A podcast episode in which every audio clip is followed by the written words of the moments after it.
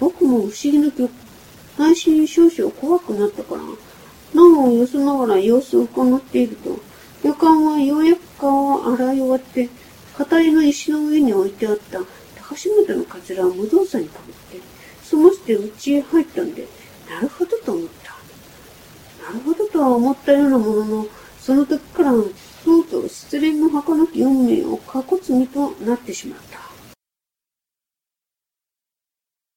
くだらない失恋もあったもんだ。ねえ、寛月くん。それだから失恋でもこんなに陽気で元気がいいんだよ。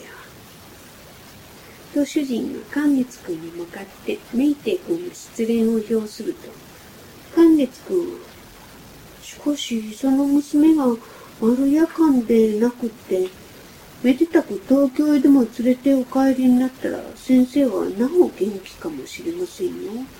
とにかくせっかくの娘がハゲであったのは先週の根治ですね。それにしても、そんな若い女はどうして気が抜けてしまったんでしょう。僕もそれについてはだんだん考えたんだが、全くヘルメシを食いすぎたせいにそういないと思う。ヘルメシってやつは伸ばせるからね。しかし、あなたはどこも何ともなくて結構でございましたね。僕はハゲにはならずに済んだが、その代わりにこの通り、その時から金眼になりました。と金縁の眼鏡を取って、ハンケチで丁寧に拭いている。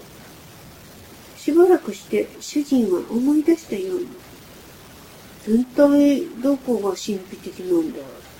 と念のために聞いてみると、あのカツラはどこで買ったのか、拾ったのかどう考えても、未だにわからないから、そこが神秘さ。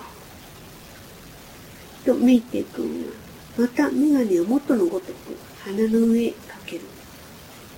まるで話家の話を聞くようでござんすね。とは、サイ君の批評であった。メイティの打弁もこれで一段落を告げたから、もうやめるかと思いのほか、先生は猿グツでもはめられないうちは、到底黙っていることができぬたちと見えて、また次のようなことを喋り出した。僕の失恋も苦い経験だが、あの時あの夜間を知らずにもらったのさえも、生涯の目障りになるんだから、よく考えないと剣なんだよ。結婚なんかはいざという間際になって、そんなところに傷口が隠れているのを見出すことがあるものだから、寛月くんなどもそんなに承継したり、消去したり一人で難しがらないで、とくと気を落ち着けて玉をするがいいよ。と嫌に意見めいたことを述べると、寛月くんは、ええなるべく玉ばかり吸っていたいんですが、向こうでそうさせないんだから弱り切ります。とわざと辟易したような顔つきをする。そうさ、君などは先方が騒ぎ立てるんだ。中には滑稽なのがあるよ。この図書館へ小便をしに来たが老媒君などになるとすかぶる来たからね。どんなことをしたんだい？と主人が調子づいて受けたまわる。何？こういうわけさ。先生、その昔、静岡の東西館へ泊まったことがあるのさ。たった一晩だぜ。それでその晩すぐにそこの下所に結婚を申し込んだのさ。僕も随分のんきだが、まだあれほどには進化しない。もっともその自分には、あの宿屋に、おなつさんっていう有名な別品がいて、老害君の座敷へ出たのが、ちょうどそのおなつさんなのだから無理はないよね。無理がないどころか、君のなんとか峠とまるで同じじゃないか。少し似ているね。実を言うと、僕と老害とはそんなに気はないからな。とにかくそのおなつさんに結婚を申し込んで、まだ返事を聞かないうちにスイカが食いたくなったんだがね。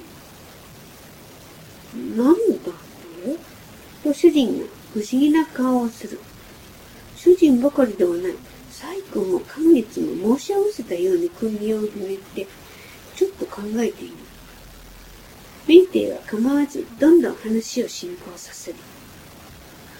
お夏さんを呼んで静岡にスイカはあるまいかと聞くと、お夏さんが、なんぼ静岡だってスイカぐらいはありますよと、お盆にスイカを山盛りにして持ってくる。そこで老梅君食ったそうだ。山盛りのスイカをことごとく平らげて、お夏さんの返事を待っていると、返事の来ないうちに腹が痛み出してね、うーん、うーんとなったが、少しも効き目がないから、またお夏さんを呼んで、今度は静岡に医者はあるまいかと聞いたら、